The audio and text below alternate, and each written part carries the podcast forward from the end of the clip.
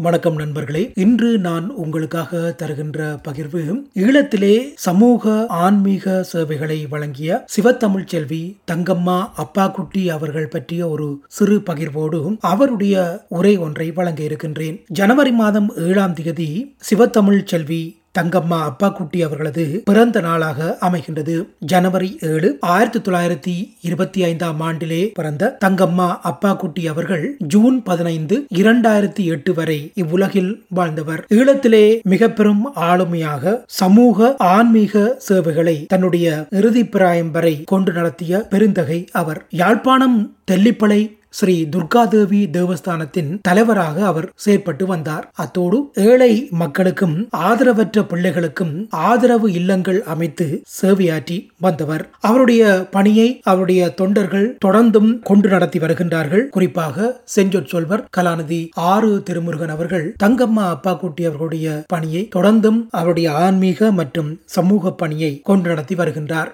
தங்கம்மா அப்பாக்குட்டி அவர்கள் யாழ்ப்பாணத்திலே தெல்லிப்பளை என்ற ஊரிலே அப்பாக்குட்டி தையற்பிள்ளை தம்பதிகளுக்கு பிறந்தவர். தன்னுடைய ஆரம்ப கல்வியை மல்லாகம் அமெரிக்க மிஷன் பாடசாலையிலும் பின்னர் இடைநிலை கல்வியை மல்லாகம் விசாலாட்சி வித்யாசாலையிலும் தொடர்ந்தவர்.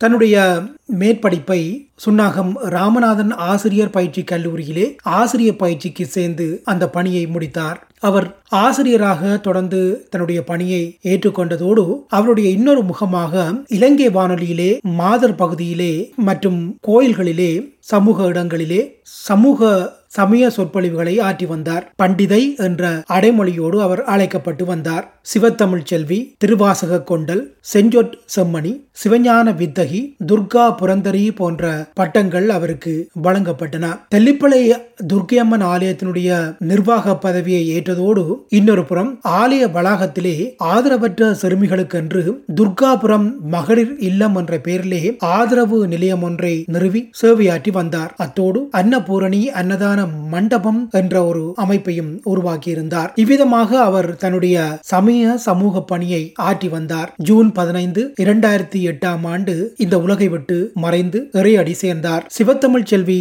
தங்கம்மா அப்பாக்குட்டி அவர்கள் கோயில்கள் தோறும் தன்னுடைய ஆன்மீக சிந்தனைகளை பகிர்ந்து கொண்ட வேளை அவர் தாயான இறைவன் என்ற ஒரு தலைப்பிலே வழங்கியிருந்த உரையை இப்பொழுது உங்களுக்காக தருகின்றோம். அன்பர்களே தாயான இறைவனை பற்றி இன்றைய உரையிலே நினைக்கின்ற ஒரு புண்ணியம் கிடைத்திருக்கின்றது. தன் கடன் அடியேனையின் தாங்குதல் என் கடன் பணி செய்து கிடப்பதே. இதுவே எமது தினாந்தர வழிபாட்டின் பிரார்த்தனையாக அமைய வேண்டும். இதுவே சமயங்காட்டும் வாழ்வியல் நெறி. உலகன் தோன்றிய நாள் முதல் மக்களிடையே சமயம் என்ற ஒன்று நிலவி வந்திருக்கிறது. சமயம் என்பதற்கு நெறி கொள்கை மார்க்கம் என்ற பொருள்கள் உண்டு. மனிதன் ஒழுங்கான வாழ்க்கையை அமைத்துக் கொள்வதற்கு வகுக்கப்பட்டதே சமயம். என்றாலும் இறைவனை முன்வைத்து இவ்வாழ்வை மேற்கொள்வதே புனித நிலையை ஏற்படுத்துவதாகும். ஏனென்றால் மனிதன் உணவால் மட்டும் வாழ்பவன் அல்லன்.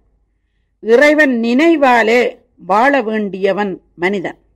நாம் நினைப்பதெல்லாம் நடந்துவிட்டால் இறைவனை நினைக்கவே மாட்டோம்.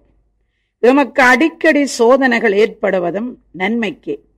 துன்பங்கள் சுடச்சுட உள்ளம் தெளிவடையும். ஆரோடு நோவேன் ஆர்க்கெடுத்து உரைப்பேன் ஆண்டனி அருளில்லையானால் என்று பாடிப்பாடி ஆண்டவனோடு பேசத் தொடங்குவதற்கு எம்மை ஆயத்தப்படுத்துவது துன்பம். துன்ப நிலையில் இருந்து எம்மை தூக்கி எடுப்பதுதான் பக்தி. கல்லான மனதையும் கசிந்துருக வைப்பது பக்தி. ஆசையை அடக்கி ஆண்டவன்பால் அன்பைச் செலுத்த வைப்பது பக்தி. இரும்புதரு மனத்தேனை ஈர்த்து ஈர்த்து என்புருக்கி கரும்புதரு சுவை எனக்கு காட்டினாய் என்று பாடுகிறார் மணிவாசகர். இறைவனுடைய எளிவந்த கருணையே கருணை. அந்த கருணையே அன்னை வடிவில் எம்மை அணைக்கிறது. அன்னையும் பிதாவும் முன்னறி தெய்வம் என்பது அவ்வியாருடைய வாக்கு. கண்முன் காணப்படுகிற தெய்வமாக இவர்கள் விளங்கினால் கண்முன் காணப்படாத தெய்வமும் ஒன்று இருப்பது புலனாகிறது அல்லவா? எனவே தோன்ற துணையாக நின்று எம்மை காப்பாற்றும் தெய்வமும் அம்மை அப்பனாகவே நின்று அருள் பாலிக்கிறது. மக்களது தோற்றத்துக்கும் வளர்ச்சிக்கும் மற்றும் எவ்வகையான நலத்துக்கும் அன்னையும் பிதாவுமே முதல்வராய் இருப்பது போல உயிர்களின் தோற்றத்துக்கும் வளர்ச்சிக்கும் மற்றும் எவ்வகையான நலத்துக்கும் இறைவனே முதல்வனாக விளங்குகிறான். இறைவனே ஒருவன் என்றாலும் அருள் புரியின் தன்மையால் இரண்டாகிறான். அதாவது கதிரவனும் கதிரும் போல ஆகும். கதிரவன் ஒருவனே ஒளி கொடுப்பதில் கதிர் முன்னின்று எத்தனையோ மைல்களுக்கு அப்பால் சென்று சூட்டையும் ஒளியையும் கொடுக்கிறது. எனவே தானும் தனது ஒளியும் இருதன்மைப்பட்டு நிற்கும் கதிரவன் போல இறைவனும் தானும் தனது சக்தியும் இருதன்மைப்பட்டு விளங்குகிறான். சக்தியை ஆள்பவன் இறைவன். எனவே ஆண் என்ற நிலையிலும் அவன் ஆளுகின்ற நிலையில் ஆணாக விளங்க பேணுகின்ற நிலையில் அவள் பெண்ணாக விளங்கி சக்தி என்ற இடத்தை பெற்றுக்கொள்ளுகிறாள் எமது வழிபாட்டுக்கும் இந்த இணைப்பு மிகவும் இன்றியமையாதது. அப்பன் நீ அம்மை நீ என்று பாடுவது எமது பாராயணம். அன்னி அன்னி என்னும் சில சமயம் நின்னையே ஐயா ஐயா என்னவே அலறிடும் சில சமயம் என்று பாடுவதும் அழுந்தொரும் அணைக்கும் அன்னியாகவும் அறிவில்லாது ஆடி ஓடி விழுந்தொரும் எடுக்கும் அப்பனாகவும் விளையாடும் போது தோழனாகவும் கருதுவதும் அருளாளர்களுடைய மார்க்கமாகும். ஒரு நாமம் ஒருருவம் ஒன்றுமில்லாதவனுக்கு ஆயிரம் திருநாமமும் திருவுருவமும் சமைத்து பாடித் தொழுகின்ற வழக்கம் எமக்கு ஏற்பட்டது. அங்கு இங்கு எனாதபடி எங்கும் நிறைந்த இறைவனுக்கு கோயில் கட்டி கும்பிடும் மரபும் நம்மால் பேணப்பட்டது. புகழ்ச்சிகளுக்கு அப்பாற்பட்டவனை புகழ்ந்து புகழ்ந்து பாடும் பணியும் எம்மாலேயே மேற்கொள்ளப்பட்டது. ஒரு பெரிய தத்துவ மேதை சங்கரர் சொல்லுகிறார் சுவாமி மூன்று குற்றங்களுக்காக என்னை நீ மன்னிக்க வேண்டும். உன்மேல் வைத்த அன்பினாலேயே இப்படி செய்து விட்டேன் முதலாவது உருவமற்ற உனக்கு உருவம் கொடுத்து உறவு முறையையும் காட்டி வணங்குகிறேன். இரண்டாவது எங்கும் நிறைந்த உனக்கொரு சிறிய இடத்தை சுட்டி காட்டி அங்கு எழுந்தருளச் செய்துவிட்டேன். மூன்றாவது புகழ்ச்சிகளுக்கு அப்பாற்பட்ட உன்னை சில வார்த்தைகள் சொல்லி புகழலாம் என்று துணிந்து விட்டேன் இவ்வாறு மிக நயமாக தனது பக்தியையும் இறைவனது ஒப்பற்ற நிலையையும் காட்டுகிறார் சங்கரன். சிற்றறிவுடையவர்கள் நாங்கள். சம்சார பந்தம் ஒரு புறம். இன்பதுன்பச் சுமை இன்னொரு புறம். மனம் ஒருநிலைப்படாது அலைவது மற்றொரு சங்கடம். இதற்கிடையில் இறைவனையும் வழிபட்டு உய்வடைய வேண்டுமென்ற விருப்பமும் எழுகிறது. என்ன செய்வோம்? இறைவன்தான் இறங்க வேண்டும். அந்த இரக்கமே இரக்கமாகிறது. இறங்கி எம்மை நேசக்கரம் நீட்டி அணைக்க முயல்கிறான். ஆனால் நாங்கள் விடுவித்துக் கொண்டு ஓட முயலுகிறோம். இதனை மிக அருமையாக பாடியிருக்கிறார்கள். கருணை கையினால் என்னை வளைத்து பிடிக்கின்றாய். ஆனால் நான் உன் கையை விடுவித்துக் கொண்டு உலகத்தை நோக்கி ஓடுகின்றேன் என்று பாடுகின்றார் மணிவாசகப் பெருமான். கருமேனி கழிக்க வந்த கருணையின் வடிவங்கள்தான் திருவுருவங்கள். ஆனால் இவ்வுருவங்கள் தான் இறைவன் என்று சொல்லிவிட முடியாது. இவ்வுருவங்களினூடே காண வேண்டிய மெய்ப்பொருளே இறைவன். திருக்கோயில்களில் அமைந்த திருவுருவங்களை விக்கிரகம் என்று சொல்வார்கள். விக்கிரகம் என்று பிரிந்து மேலான வீடு என்ற பொருளை அது தருகிறது. அதாவது இறைவன் உறைவதற்கு எமது ஆர்வத்தால் சமைத்த மேலான வீடு. எனவே வீடுதான் இறைவன் அல்ல. வீட்டுக்குள்ளே காண வேண்டிய மெப்பொருளே இறைவன். அதற்கு எத்துணை பயிற்சி வேண்டும். மெய்மையாம் உழவைச் செய்து விருப்பெனும் வித்தை வித்தி பொய்மையாங்களைய வாங்கி பொறை என்னும் நீரைப் பாய்ச்சி தம்மையும் நோக்கிக் கண்டு தகவென்னும் வேலியிட்டு செம்மையுள் நிற்பாராகில் சிவகதி விளையும் அன்றே. இந்த பெரு விளைவுக்கு வழிகாட்டுவதுதான் வழிபாடு. தாயாம் நிலையில் இறைவனை கொண்டு வந்து வழிபடுவது எமக்கு கொஞ்சம் சுலபமாகிறது. தாய் உறவு ஒரு தனித்துவமான உறவு. அதற்கு ஈடு இணை இல்லை.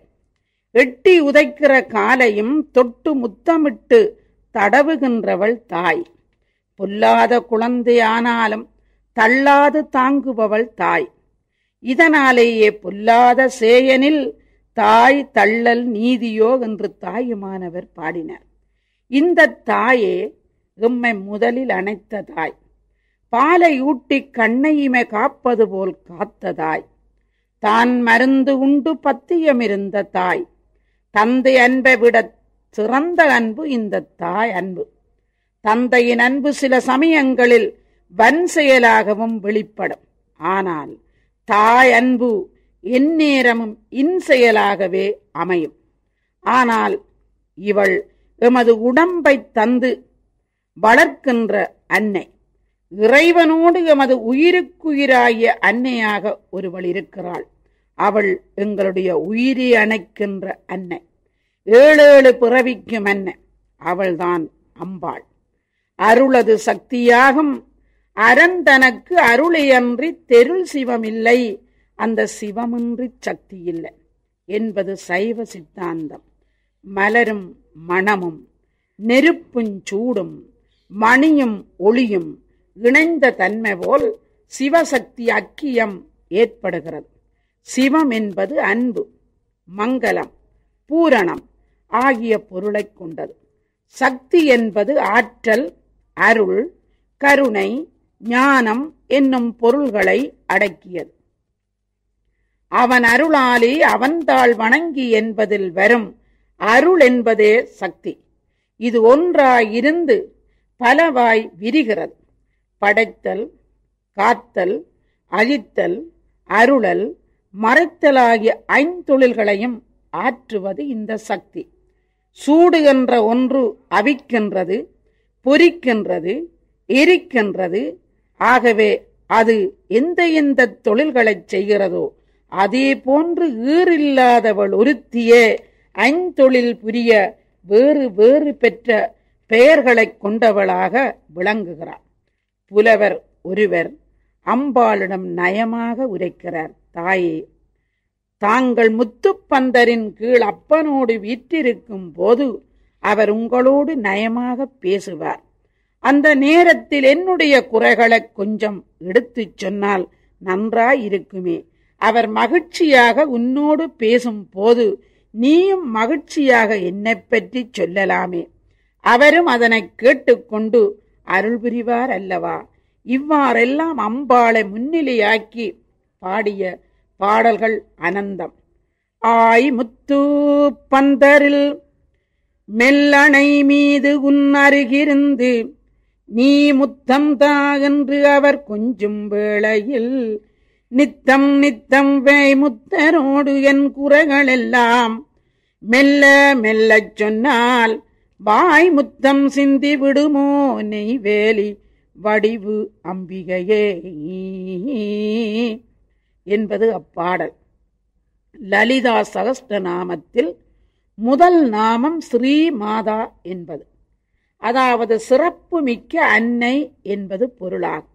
இந்த அன்னையை நினைந்து வழிபட்டால் வேறொரு அன்னையின் கருவிலே புகுந்து உலகில் பிறக்கும் நிலை நமக்கு ஏற்படாது. என்பதால் அம்பாள் சிறப்புமிக்க அன்னையாக விளங்குகிறாள். பால் நினைந்து ஊட்டும் தாயினும் சாலப் பரிந்து நீ பாவியேனுடைய ஊனினை உருக்கி உள்ளொளி பெருக்கி உலப்பிலா ஆனந்தமாய தேனினைச் சொரிந்து புறம்புறந்திருந்த செல்வமே சிவபெருமானே யான் உன்னைத் தொடர்ந்து சிக்கெனப் பிடித்தேன். எங்கெழுந்து அருளுவது இனியே என்பது திருவாசகம். இந்த மாதா உலக மாதா. அகிலாண்ட கோடி இன்றும் கன்னியாக இருக்கும் அகிலாண்ட ஈஸ்வரியாக விளங்குகின்ற மாதா. நாம் நினைக்காவிட்டால் எம் பின்னே நின்று காவல் புரிந்து எம்மை காப்பாற்றுகின்ற மாதா. ஆனால் நினைப்பவர்களுக்கு முன்னே நிற்கும் மாதா. இவளை நம்பினால் எல்லாம் கிடைக்கும். சொல்லும் பொருளுமென நடமாடும் துணைவருடன் புல்லும் பரிமளப் பூங்கொடியே நின் புதுமலத்தாளல்லும் பகலும் தொழுமவர்க்கு அழியா அரசும் செல்லும் தவநெறியும் சிவலோகமும் சித்திக்குமே. சொல்லை எழுத்து வடிவில் காண்கிறோம். அதன் பொருளை காண முடியாது. உணர்வால் தான் அறிகிறோம். அதே போன்று இறைவனுடைய கருணையை தாய் வடிவில் கண்டு அனுபவிக்கிறோம். அந்த தாய் எப்போதும் ஒளித்திருப்பதிலேதான் பிரியமுடையவள். உலகத் தொழில் அனைத்தும் அவளாலே நடத்தும் அவள் தன்னை காட்டிக்கொள்வதே இல்லை. மரத்தின் வேர் மறைந்து நின்று தாங்குவது போன்று சக்தியும் மறைந்து நின்று இயங்குகிறது என்றாலும் அதனை வெளிக்கொணர்ந்து தாயாக போற்றுவதில் ஆனந்தம் அடைகிறோம். தாயான ஈசனை துதித்து தாய்மையின் கருணையைப் பெற முயலுகின்றோம். இதுதான் அம்பாள் வழிபாட்டிலே நாம் காணுகின்ற அற்புதமாகும். கலியுகத்திலே இந்த வழிபாட்டினால் அமைதியும் ஆனந்தமும் ஏற்படுவதற்கு இடமுண்டாகிறது.